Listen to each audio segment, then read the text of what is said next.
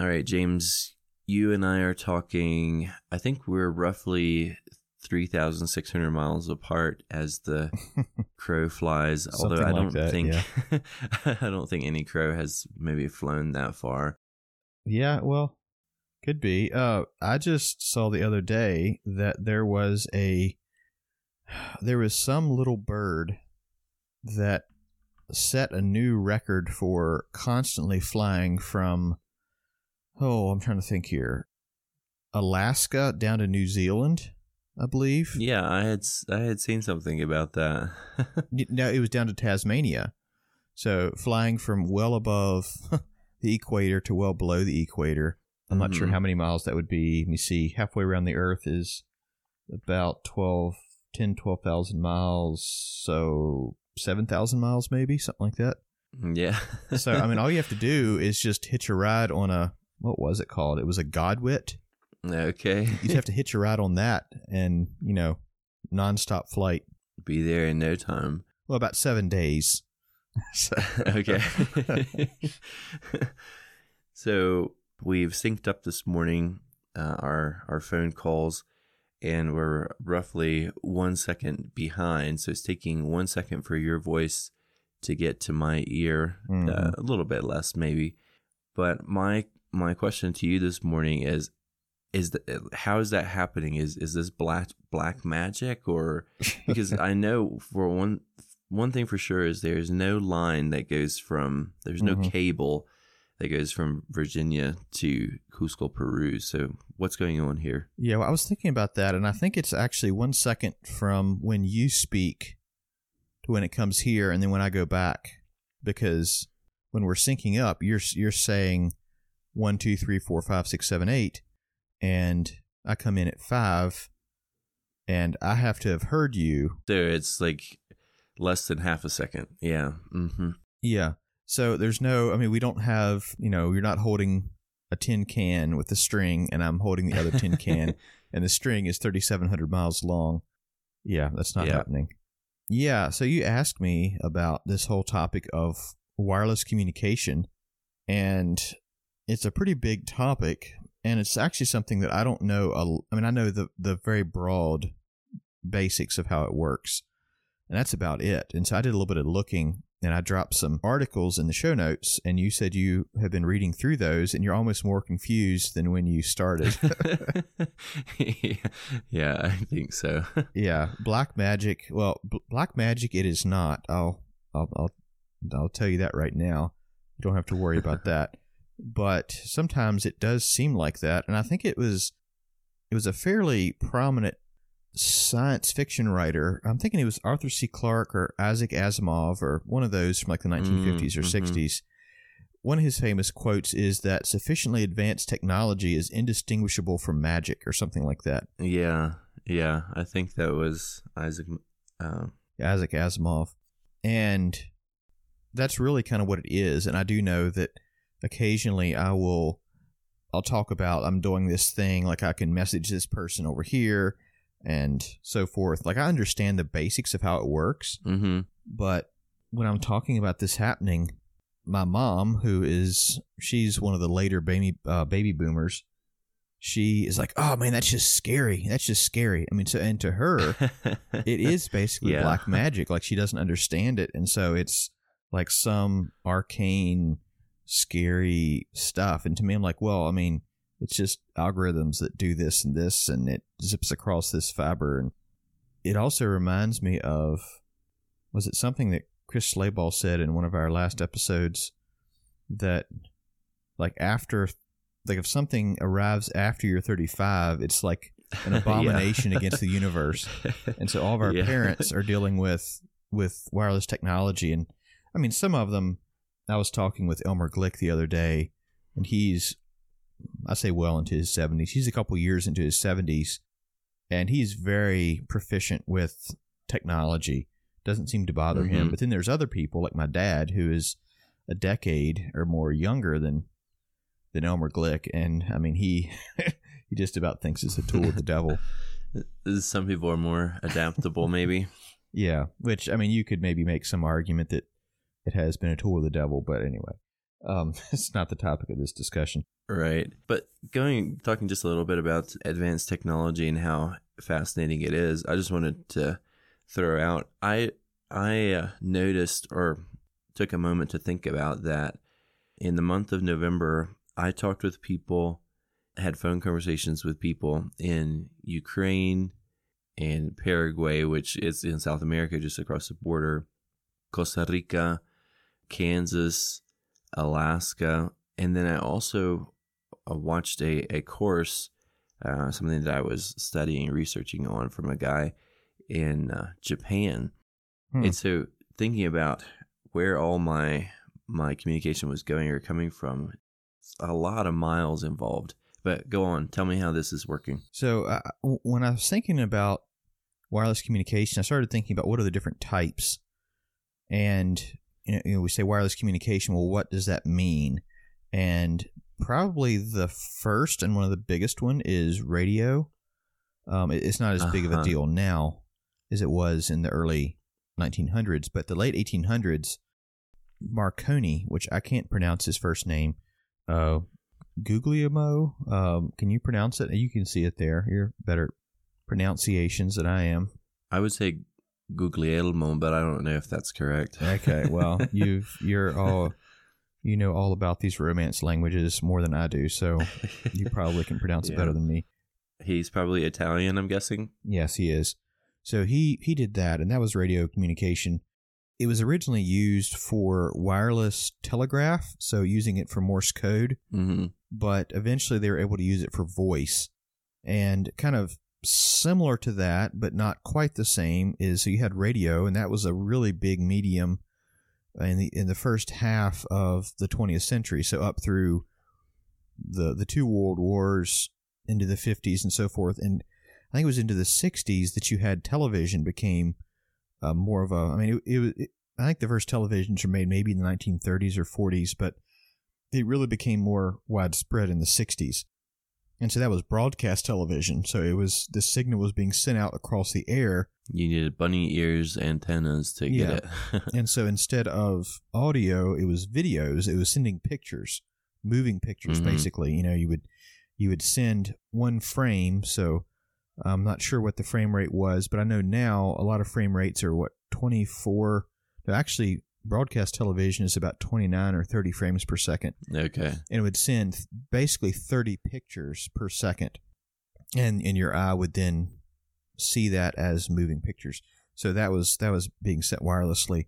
Then you also have two-way radios or walkie-talkies which are just a pretty much a lower power version of our you know radio like the radio you get on your car radio. Hmm 90.7 public radio is a station here in the valley Okay. WMRA, which I was just watching a video the other day uh, by CGP Grey and was talking about airport codes, and it mentioned that all radio station codes they have a four-letter code. They're either K or W. I hope that was interesting Mhm. because we have WMRA here in the valley. Then we, of course, have cell phones. That was in the 90s when that really took off. And where we can have these smaller devices. It started off with devices in our cars, and they got the, the electronics were small enough and their power needs were low enough. We could actually have a cell phone that we could carry around with us pretty much wherever. Um, then I'm currently connected to my wireless access point via Wi Fi, hmm and my smartwatch is connected to my smartphone via Bluetooth. So there are some other different types of wireless communication, but those are a few of the different ones that we're kind of dealing with here. And do you do you all of these have a similar basis or background in in what drives them? Like, are they all using similar technology, if you want to call it that? Not technology, yeah, they're somewhat similar. I mean, there is a difference between analog and digital, and we'll kind of get to that later. but hmm what the difference is there. So, before we go any further, we need to talk a little bit about the electromagnetic spectrum. And I can already hear audience members uh, falling asleep when we're talking about this. But of course, the part of the electromagnetic spectrum we're most familiar with is visible light.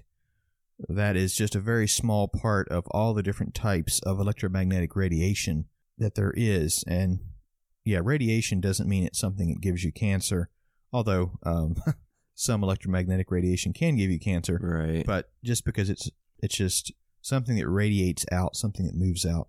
So of course the sun puts off a lot of that. So we have visible light, and we have ultraviolet and X-rays and so forth are on the more energetic side of the spectrum.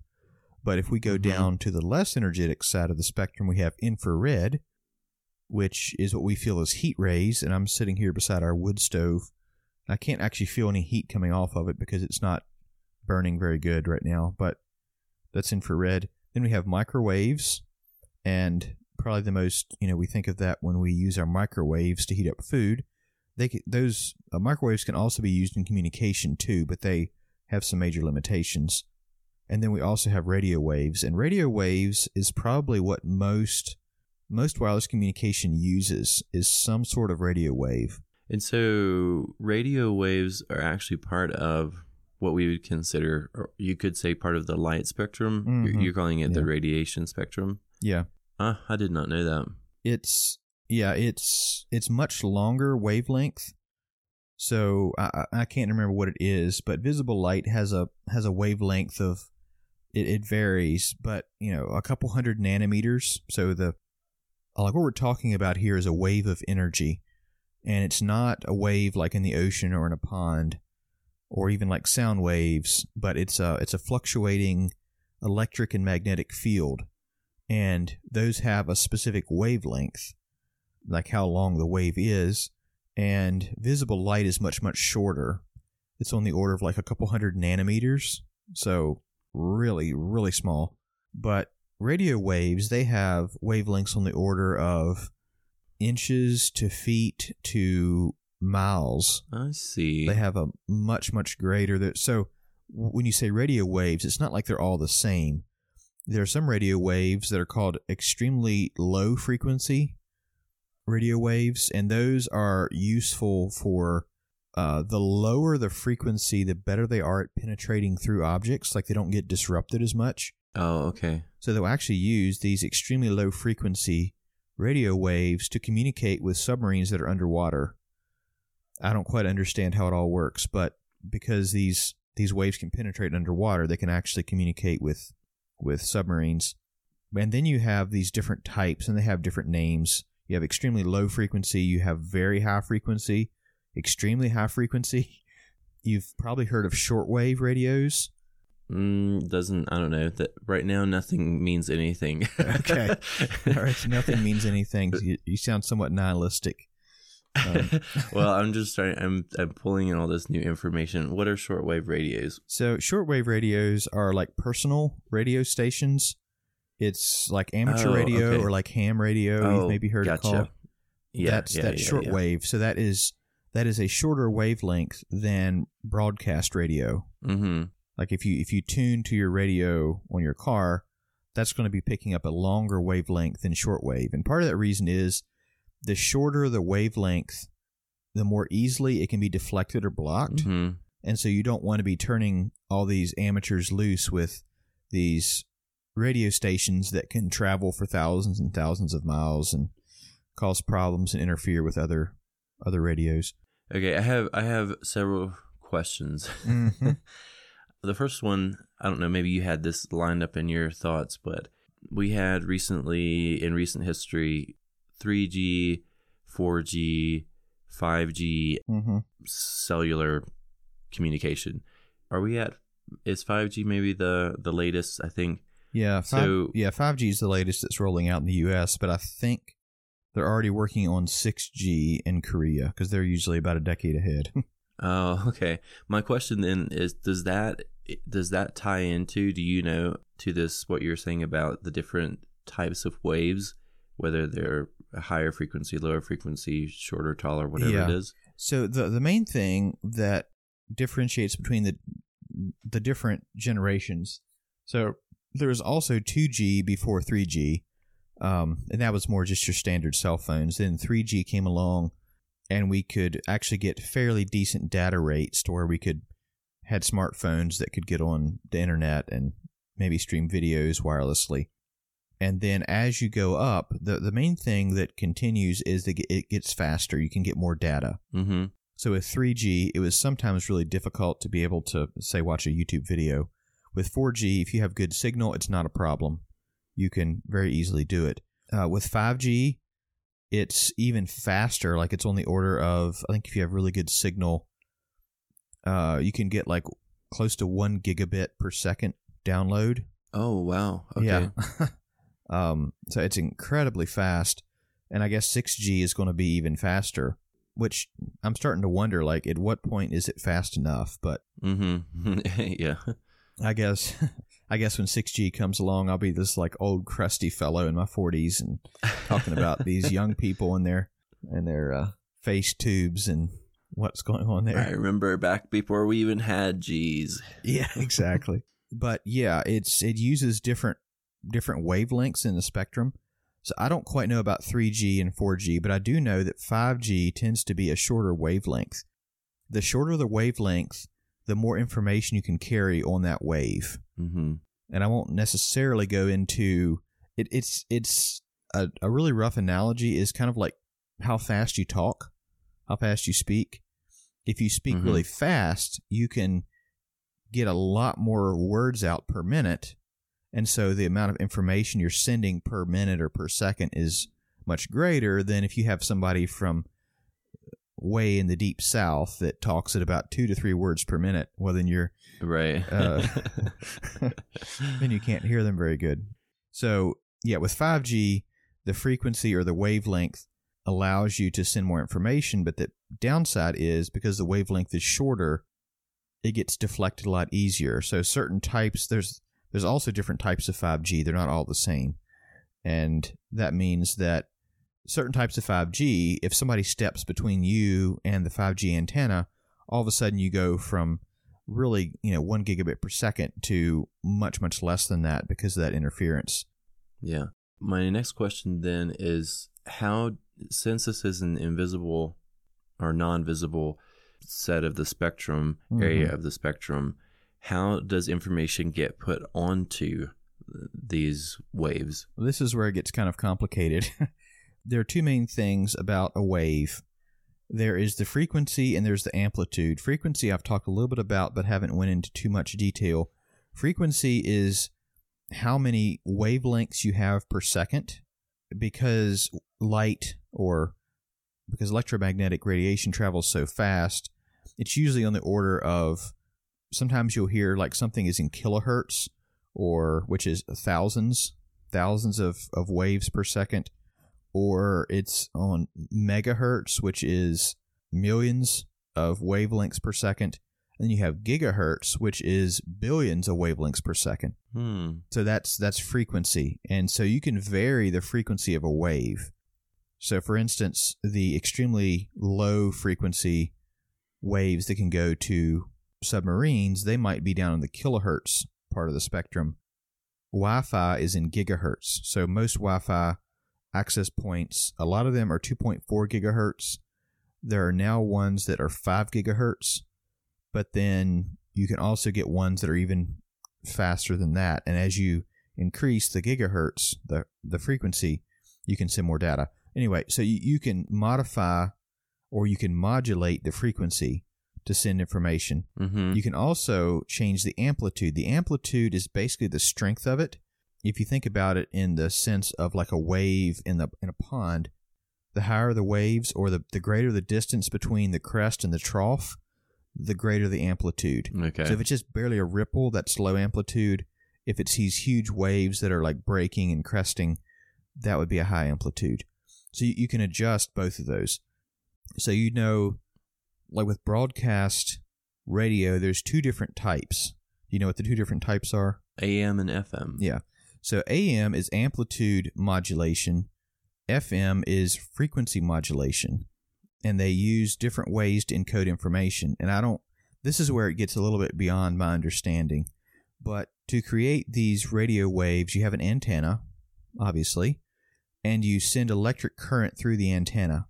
And you can send it at different frequencies. So you can, it basically it oscillates Mm-hmm. and that creates like in other words if you're sending if you have an uh, you have this little piece of electronics called an oscillator in your phone or in your Wi-Fi router, and it will send an electric signal 2.4 billion times per second, 2.4 gigahertz, and that that will send out a wireless signal at that frequency. Depending on how much current you put in, it can change the amplitude. More current, greater amplitude, less current, less amplitude. But then you can also change the frequency depending on how fast your oscillator is moving these electric currents. So you can use both of those things to basically encode in information. Mm-hmm. I mentioned I wanted to talk about analog and digital. So along, you know, back in the 90s and even early 2000s, a lot of broadcast television was analog. So it would use it would use these differences in amplitude and frequency to kind of encode in information. I don't quite know how they did that, so I won't get in. So I won't try to explain it. But digital, what digital is is they encode things in ones and zeros. So you're you're familiar with the idea of a bit, probably Mm-hmm. like a one or a zero. So you can use that to code in long strings of ones and zeros. So if I am sending you a text message, let's say, Hi Shawn, how are you doing today? My phone can take those characters, can turn them into bits. So let's say that H for, for Hi Shawn, so the H it can turn it into one zero one one two or not two, uh, one one zero Yeah. one one zero, and it would send that. It'll then, you know, hit the send button, it will take those bits, one one zero one one zero. It'll take that. My phone will use electric currents and send that through the antenna in my phone, send it to a cell tower or to the Wi-Fi router upstairs. The Wi-Fi router will then take those those little bits, the 110110, it'll take it, send it through the cable outside my house, through fiber optic cables, and so on and so forth down to Cusco, Peru. Then it will go up into a cell tower. The cell tower will turn it into, you know, back into a wireless signal, uh, 110110, send that out, and then it'll hit your phone, and your phone will see that it's 110110. Oh, what is this? All this is an H. And you'll see that I've sent you. Now, obviously, it'll send the rest of the message as well. But that's basically how it works. So the com- the digital communications are long strings of ones and zeros Mm-hmm. uh, that are, separated in some way that sig- that mean letters or or information, whether it's text or or picture, video. Yeah. yeah, Yeah, that's right. So it just it takes whatever it is. So whether it's whether it's text, whether it's audio, whether it's video or pictures, which I mean, video and pictures are the same thing. Video is just a sequence of pictures stitched together. sure. It then breaks those down into ones and zeros, uses the little antenna to send that signal to cell tower or Wi-Fi access point. Then those ones and zeros zip wherever they're supposed to go, come back out on a cell tower or Wi-Fi, then go to your device. And then your device takes those ones and zeros and it, it basically has the code on how to turn it back into text or audio or video and then you can see it. So that's what's happening. It's extremely complex just for the short message that you sent this morning. Uh, good morning, I'm ready. Yeah. Getting getting from you to me. So my next question is every every piece of information that's being sent out, whether it's text, audio, video, around the world, is being sent out with these electric pulses with certain frequencies and and tossed around the world, creating an electromagnetic maybe field. I'm not sure if that's the right Mhm. way to think of it. So if this is going, and, and we know that communication is super high because how many, what is it, years worth of of information is made on YouTube uh, in a relatively short amount of time. Mm-hmm. Can't why can't I feel all that electric magnetic pulsing going on around me if there's so much information being sent around the world? Well, it's mostly because it doesn't really interact with your body that much. you have to have something that's conductive for, to be able to to to pick it up Mm-hmm. because it's it's electric and magnetic fields and yeah i mean you, you can take you can take a magnet and run it over a piece of metal and pick it up.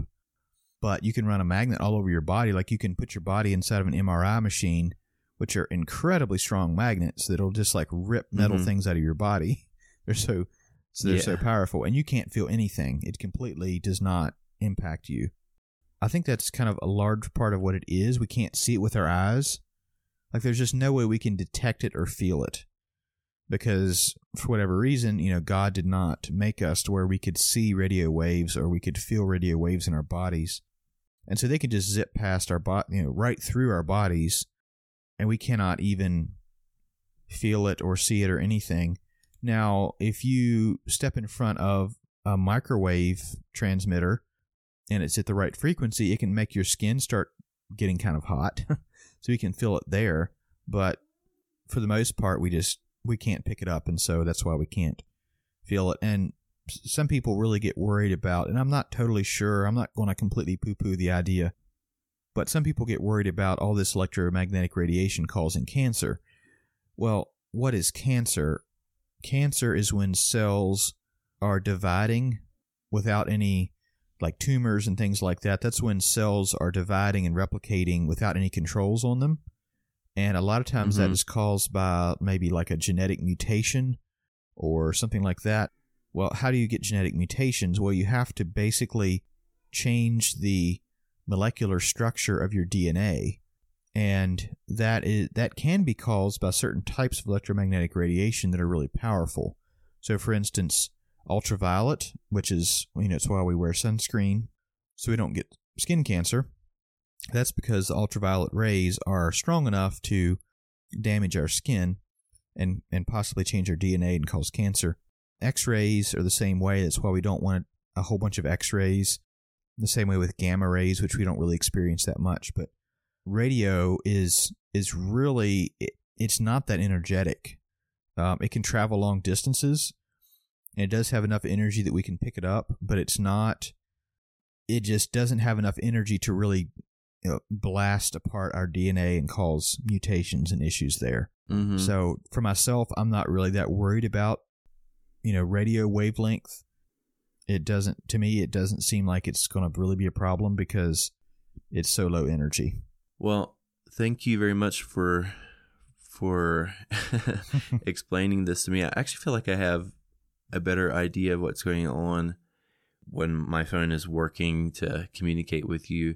Although now I feel like uh, I can see a little bit. I can see a little bit the ones and zeros that are going on, and it's just incredibly complex. Every all the amount of things that are happening for every bit of communication and how it can get to you in less than half a second, uh, 3,600 miles away, is uh, still bordering on uh, Black next to impossible. yeah. Yeah, well, I mean, the thing is, is pretty much everything is working through some sort of electromagnetic uh, radiation. Like, for instance, probably at some point our voices are traveling down fiber optic cables, mm-hmm. and the the light pulses that those. Yeah, we didn't even talk about light pulses, Yeah. but that's what goes through fiber optic cables. But those are those are traveling at like half the speed of light or something, and the speed of light is like 186,000 miles per second.